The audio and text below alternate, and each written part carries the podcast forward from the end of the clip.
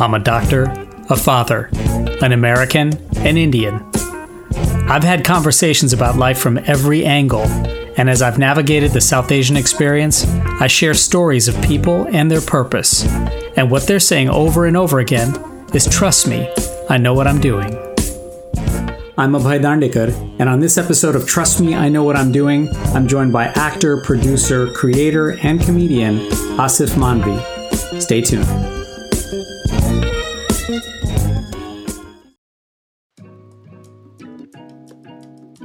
I'm always humbled to share conversations with wonderful guests, but even more so to share it with you. So thank you for listening, for sharing it with your friends, for subscribing to the podcast, and for following us on social media at Dr. Abhay Dandekar. You know, on a playground, there are so many things to experience the swings, the slide, climbing structures, rocking and spinning, and teeter tottering. Loads of fun for sure. And periodically on the playground of life, as a performance artist, it's probably great to sometimes pause and reflect, take stock, and appreciate what's in front of you, and then move onward to more success. And that's kind of where I found actor, creator, comedian, and producer Aasif Mandvi when I caught up with him recently. Aasif's widely known for his work as a correspondent on the Emmy winning Daily Show with Jon Stewart, and currently he's starring in two television series CBS's Evil, created by Robert and Michelle King, and the UK series This Way Up, with Aisling Bea, which is available on Hulu. Aasif's the son of Indian immigrants, grew up in England's north, and came to the US to Florida when he was a teenager. Aasif's artistic skills are diverse in that he's done award winning work in theater, film, and in web series but he's also an author, a producer, and the voice of Sahil on Disney's Mira Royal Detective. But what resonated for me, of course, among this bevy of talents is that he's a devoted father, husband, and the podcast host of Lost at the Smithsonian, where he gets up close and personal with culturally significant artifacts and celebrity guests. As we began our conversation, I asked Aasif if he started out 2022, as many folks might have, with a New Year's resolution. No, I'm not really a resolution guy. I feel like uh, maybe I was when I was younger, and I felt like you know, you always. I don't feel like resolutions really work for me. Like I'm gonna work out more. I'm gonna, you know, whatever. I'm gonna, I'm gonna. Make, I just feel like I think that I, I think what I do probably at the beginning of the year, or at least I try to do, is I try to sort of like have intentions and visualize things that I would like to have for the upcoming year and also just a lot like what I've discovered in recent years as I've gotten older is that like one of the most powerful tools I find is just the act of, of, of writing down gratitudes and sort mm. of having it, it's it's an incredibly centering and focus focusing kind of activity for me and it, on a just an energy level kind of brings me back to the center and, and gets me out of anxiety and neuroses and all of those things, you know. And, and rather than like sort of prospecting out the, the stuff you're not doing and want to do more, just more sort of taking stock and I think it's yeah, I think it's both. I think it's it's like it's like finding gratitude for all the things that I have that I don't not always sort of conscious of, you know, yeah. but taking time to be conscious of those things. Yeah. And then kind of just setting intentions and and sort of visualizing things for the future. I feel like a resolution is is too stressful. Like it's like, oh, I made this resolution. It's a yeah. You know, I'm resolved. It's a, a resolute.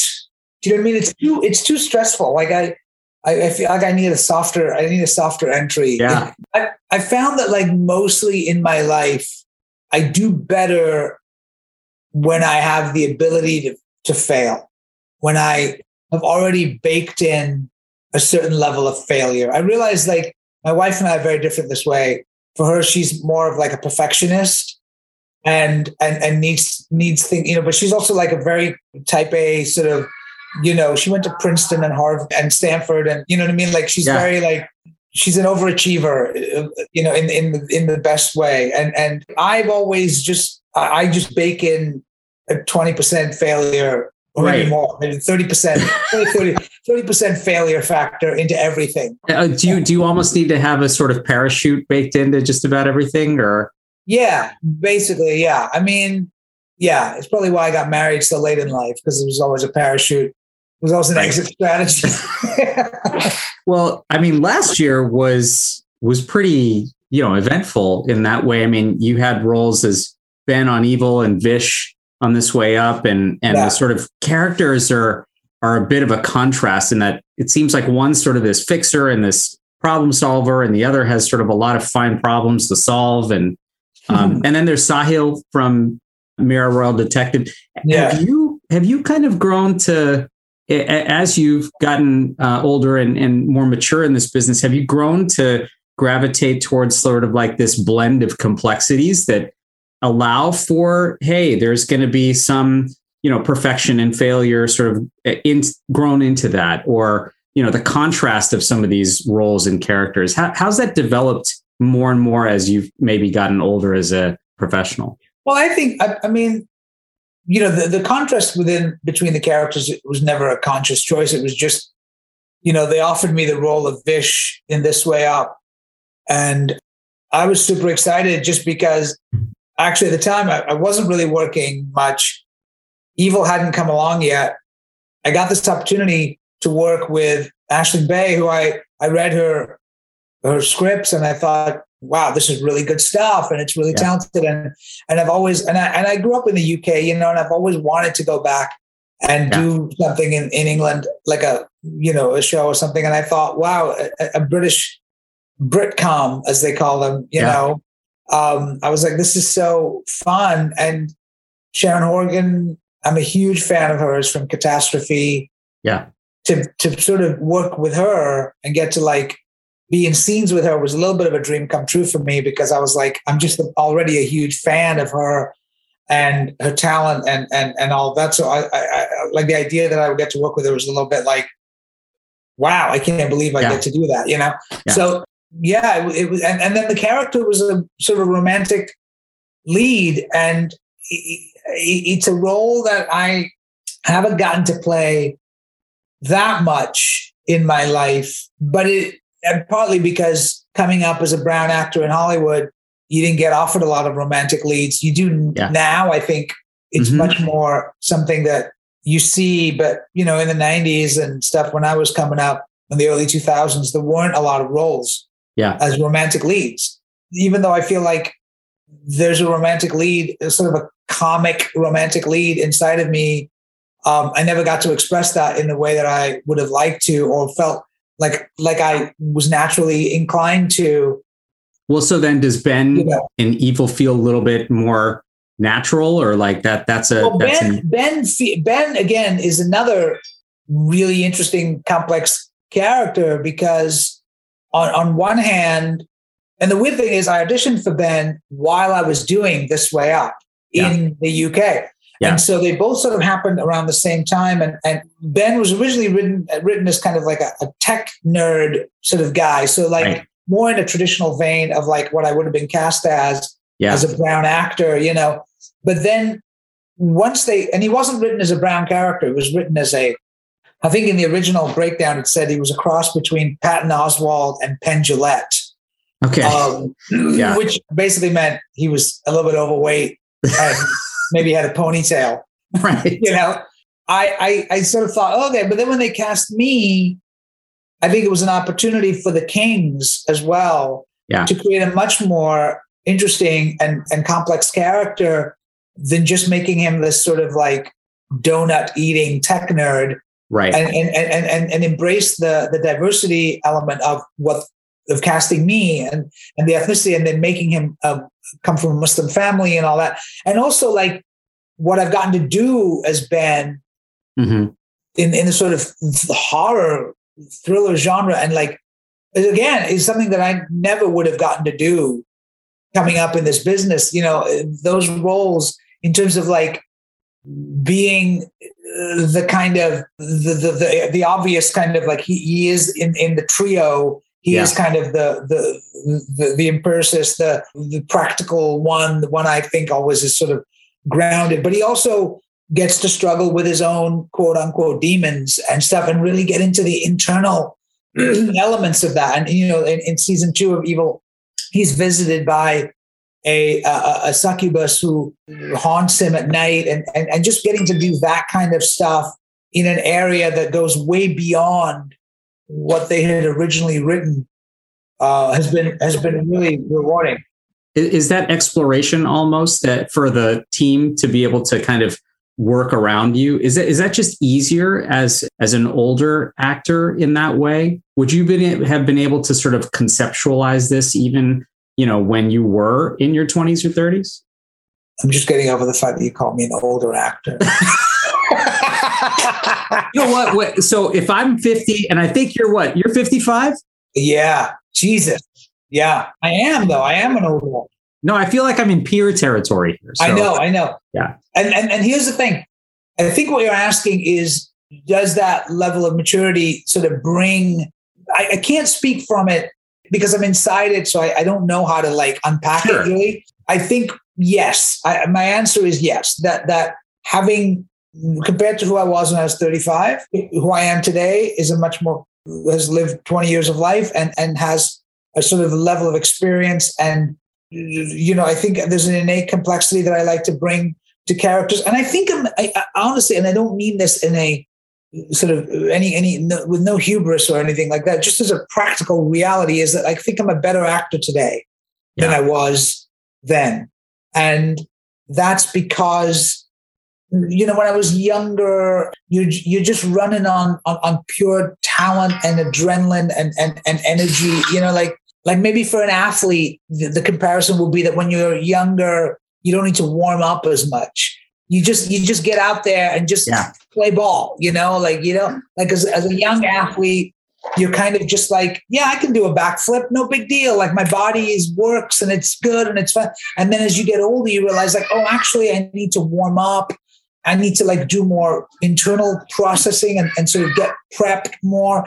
And that work actually, weirdly enough, makes the work feel for me being more interesting and deeper and, yeah. and, and and you end up making choices that you might not have made had you not done that prep work. And and now I kind of look at my 35 year old self and go like, using the athlete comparison, you should have yeah. been getting up and stretching every morning. You know, like even when you were that young, you should have been doing that.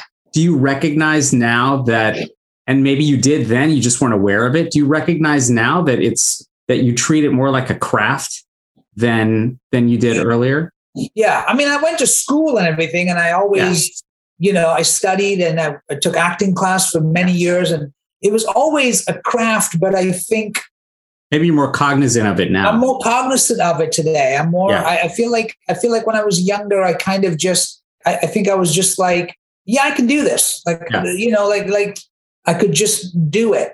Yeah. And, and it wasn't it wasn't hard. And and not that it's hard now but now i feel like i have more knowledge to bring to it. I have and i enjoy the work of it more than i ever did before. Like i enjoy the prep. I enjoy the script analysis, like looking at, you know, and, and that I think comes from a little bit of maturity and not just sort of flying by instinct, but actually using instinct as a starting point and then going deeper. And, and my instincts have always been good, I feel like, in terms yeah. of as an actor. Well, and, and in those earlier days, so many know you from working with Jon Stewart on The Daily Show and to me like sort of the Michael Jordan of of that genre in that way. For all the things that you maybe just described in sort of now being more cognizant of the craft and like thinking retrospectively of what you did or didn't, were, were there lessons in preparation or lessons from the institution of that show or Jon Stewart himself and, and methods in in your perfecting this over time that that you took away that have now become much more part of, of your signature style in this? Yeah, probably. I mean, like, like, like I think that the Daily Show, I got to work with incredibly talented people who were very funny and very smart, and I could, I could even say like they were, you know, they were smarter and funnier than I was, and that was a good place to be at yeah. that point because I had done a lot of stuff at that point. I'd been on Broadway, I'd done movies, I'd done TV stuff, I'd done, and then I was in this kind of bubble of the Daily Show, where every day I got to show up, you know, for for for almost a decade. Yeah. Um, every day or practically every day, and, and and get to work on the the minutia of comedy and how it is constructed and how it is, and that I think seeped into my DNA. It, it had to. Yeah. You know, I think it just Sure. had to. And so, and because you know, when we did field pieces and stuff on the Daily Show, we were involved in it from soup to nuts, right? Like we were involved with it in, in it from the initial idea and then all the way to the edit. And we'd sit in the edit with the editors and and and sort of figure out like, okay, you know, how is this constructed in a funnier way? And I feel like today that has helped me as a producer, you know, as a writer, Performer. just, just Yeah. yeah. as a performer and all that you know so just Yeah. just you know that, that was with the daily show i learned more about comedy you know than i could have ever dreamed of, of learning I, I think about the as you grow into that and you you sort of have this fan moment versus the idea that hey you're you're part of this institution that takes a concept and and works it from going from soup to nuts and creates this great outcome with it yeah I, I've listened to a couple episodes, by the way, of your podcast, Lost at the Smithsonian. And Mhm. I mean, especially the episodes about like Fonzie's jacket, yeah you know, and chatting with Henry Winkler. How does being a fan of something and like really sort of like having this reverence for an institution or concept, how does that kind of inform the work and the outcome? Is it easy to work with someone or something because you're a fan of it? I mean, some of the roles that you're maybe unfamiliar with now, but you've grown to really love and and you know get good at it. Does it ever, if you're a fan, if you're such a hyper fan of something, does it ever bias or sort of cloud the discovery process as you go forward? yeah i mean I, it's an interesting question because i think that it does in some ways it can because if you are a hyper fan you know when i interviewed henry winkler i was such a fan of of his and, and i had grown up and i had such a a history you know i think i had grown up watching him right i mean i had i didn't think i had i had grown up watching him Yeah. and i had such a a, a kind of association with him and the idea that i was even getting to speak with him right. like I was thinking, I kept thinking about my 13 year old self, just like pinching himself, going like, wait, the guy that's on your wall, you know, like, like, Yeah. I, like I do, I do think about that sometimes. Like, I'm like, like in that moment, I was like, I'm, I'm interviewing the guy that I had a Yeah. poster of on my Yeah. wall when I was 13 years old. It was like a big influence on me as a kid watching Happy Days as a kid in England, in the north of England, you know, like Fonz. It was just such a major part of my childhood. And then you don't want to like like like you want to be able to ask a question and and get an honest response. And, and at the same time you don't want to offend that person. You don't want to like you don't want them to be mad at you for asking them that. You don't want to Yeah. ask them you know what i mean? Yeah. like you don't want to like and so and, and, and inherently that makes you a little bit handcuffed. So it yeah it is always easier to interview people that you don't necessarily have any all that association with, you know, because you can you you can you you you can follow the train of thought. You don't edit yourself. You don't go, oh Yeah. shit, can I ask that? Because then he's gonna he's gonna say, why the fuck would you ask me that? Right. Or whatever it is, you know, like Yeah. like and then he's and then he's gonna be mad at me. And you know what I mean? Like so Yeah.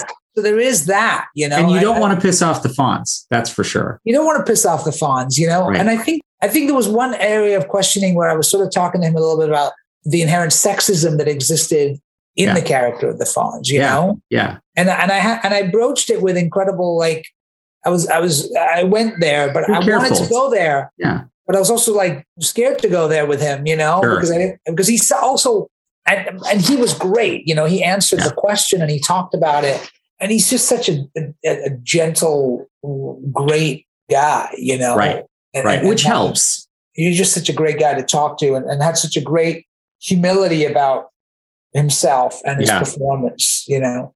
let me let me ask you this. I mean, you you mentioned you you've grown up in sort of the middle north of of England and Bradford, and and then you spent some formative years in in the middle of Florida. Do do you, as a South Asian kind of child of of immigrants, do you ever wax just like you were saying? You sort of like there's this as you're a fan and you wax nostalgic for that 13 year old poster in your room, do, do you ever wax nostalgic for for you know Bradford or or the middle of Florida and Tampa? You know now again in this in the vein of bringing a brown artist in in in Hollywood. Yeah, it's interesting. I, I don't wax nostalgic about Florida that much. I think those were really awkward years, you know, high school, college. I mean, I have really wonderful, terrific friends that I still have from that period of my life. But but that actually that period of my life, I think, you know, we had come to this new country. It was it, there was a lot of upheaval. There was a lot of sort of. I was also going through puberty and you know 16 17 it was like that whole era that whole time period it was a weird time and and i don't there's probably a lot of big change for you too there's right? a lot of big changes and stuff yeah. and i think i and and my family as well was going through a lot of changes at that time because we moved to a new country and you know in the middle and my parents were doing it in the middle of their lives you know they yeah. were in their 40s when when right. they came to america and stuff you know there was a possibility you know like like yeah. i think a big part of of my childhood in bradford even though it was you know look i dealt with i'm not trying to like paint it as like some kind of like you know rosy sort of like thing yeah. you know it, there was a lot of racism i dealt with a lot of stuff in terms well, of being marginalized and marginalized and all that you know like like going to boarding school and, and all that stuff but there was also a little kid who had a dream of getting out of there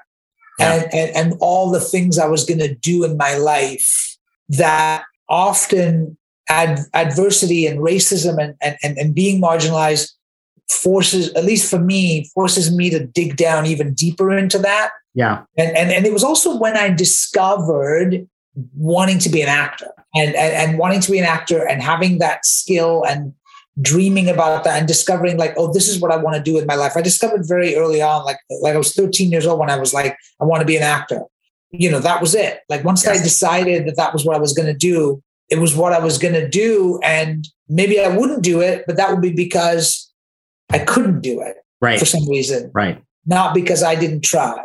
That was you know it would have been because society or the culture didn't have a space for me you know? In, that time period there was a lot of like discovery of my own like you know who i am and, and my talent and, and and and the creativity and all that against like I, it was there was a kind of i'll show everyone sort of mm. attitude yes.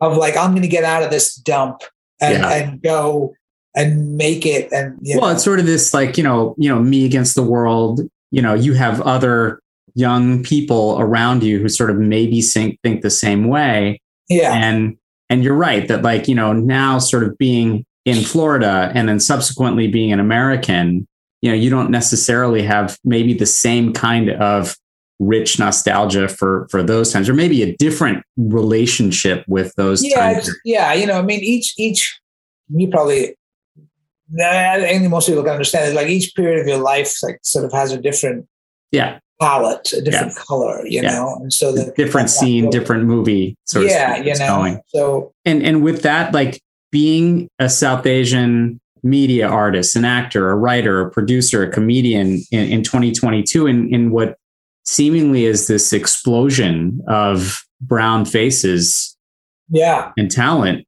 Is it just simply easier to find space now in in this field than it was 10 15 20 years ago? Or, or perhaps because there's this explosion that it just produces new challenges as to how to well i think both. I mean i think i mean it's interesting you know because it's like there's a, there's an explosion right now you know there's there's a bunch of of talent that is coming up that are younger than i am yeah. you know, who, who sort of like are now getting nominated for Oscars and you know and, right. and, and and starring in TV shows and movies and stuff and, and that would never have happened when I was in my 30s or in yeah. my late 20s or whatever it just wasn't a possibility you know there is a kind of sense of trying to find your your space your your your in this new world now where it has opened up so yes, in some ways, the stories that I can tell. Uh, it's funny. I had this conversation with my agent the other day where he was like, you know, maybe don't maybe don't be developing so many things at the same time because you're just gonna flood the marketplace. And I realized, like, I was like, oh, part of the problem is that brown folks like me have been sitting on so many things for so long. Yeah. With nowhere to take them. Yeah. Like, like suddenly it's like we're like suddenly like the, floodgates have opened up and I'm like, oh my God, uh, you mean you mean people actually care? Right. I have a story to tell about like me and, and my experience or, or whatever, you know, like or brown people like me. And, and it's like suddenly it's like, wait a minute, we can because because so much of, of the time was spent like, well, we can't get this story made like this. We're gonna have to like do that. You know what I mean? Like like when I did today's special in the in 2009, you know, we had to have a white girl yeah. as the, the girlfriend because the real and, and you know we got a lot of blowback subsequently because people were like well you know you're just playing it and but the reality the, the, the, the, the reality of getting a film made at that time was that if they didn't have a white lead female then we weren't going to get that movie yeah. made or distributed yeah. or financed or you know what i mean like so I was already starting it. I was Indian. We had Indian yeah. other other Indian actors. We had to get some white people in there, and we had to get some really. Now it's a different story. Like, yeah. like I'm, I'm, I'm producing a, a feature right now um, and, and, and, working with a writer on it. It's a completely Indian, it's an entirely Indian cast. There are no white people in it. You know, the idea of making that movie 10, 15 years ago would have been unheard of. The, you know, the one I'm just talking about. Like, you would, they would immediately been like, we got to get some white people in here. There got to be white yeah. people. Where, where, are the white people? Right. You know? So, like, today, you could take that to Netflix and they can be like, great, we don't yeah. need white people, you know, yeah. to, to make this movie. And and that's great. And and and and so there's projects now that I'm developing and working on that I don't think I could have ever done. But at the same time, it's like there's just not enough hours in the day to yes. tell all the stories now because it's like, oh my God, we've been sitting on this for so long. Like this, we've been waiting for this moment. And now it's like my agents are going like, okay, slow down, buddy. you don't want so many projects in the field. You want to like try to like, you know, right. it's like slow down. I've been sitting there like, you know, I've, I've, I've been, I've been, I've had my foot on the clutch for a long time. Right. You know? Right. It's it's a lot of acceleration and a lot of discovery. Are, are there, you know, you have such a vibrancy about you and and there's so many different roles that you play. Are, are there some uh, talents or, or, roles that you're still newly discovering even now? Um, do, do you wear any director hats? Are you looking to do more or different kinds of? Uh, well, I'm pro- I mean, I'm producing and that's exciting. You know, I've got a, I've got a few projects that I'm producing. There's a, there's a, uh, I just did the uh, American version of the British panel show called Would I Lie to You? just produced that with Robert and Michelle King, and uh, and truly original. Um, I'm hosting that, and yeah. that's going to be with the CW, and that's going to be coming out this year. It's super fun. It's just like a funny, just a good time. You know, it's it, yeah. there's no there's no politics involved. It's not satire. It's not any of that. It's just people getting on, telling hilarious stories, comedians and yeah. other actors and you know, so so I'm excited about that. I do want to direct. That is my next thing, and I'm and I'm working towards that. And I hope to I hope that I get to direct. And I'm always writing. So like you know, like uh, I'm writing stuff. I want to direct stuff. I'm producing stuff now. I've got a few projects that I'm working on, a couple of animated things. So that's the other thing. The pandemic has opened up the idea of like, oh, you can do a- animation you know? Suddenly everybody's like creating animated pro- so i've got two animated projects that i'm working on. Yeah. You know so yeah. It, it's in like i said it's a not only just an explosion of, of talent out there but it's really a, a, joy and pleasure to see it all blossom for you. Aasif thank you so so much thank for, you so much us. this was so much fun and i hope you'll come back and join us again at some point. I will. Thank you thanks again aasif and in the spirit of karma and gratitude, let's all try and get out there and just do something nice with no prompting. Go make someone's day special. Till next time, I'm Abhay Dandekar. I'm not Keith Urban, I won't put you in a song. Worldwide dong, yeah, I feel like Shah Rukh Khan. Yo, this is Tesher, and you've tuned in to Ruckus Avenue Radio the number one South Asian radio station in the world. run it up from Bombay to Milan. See me when you turn your TV on, yeah, I feel like Shah Rukh Khan.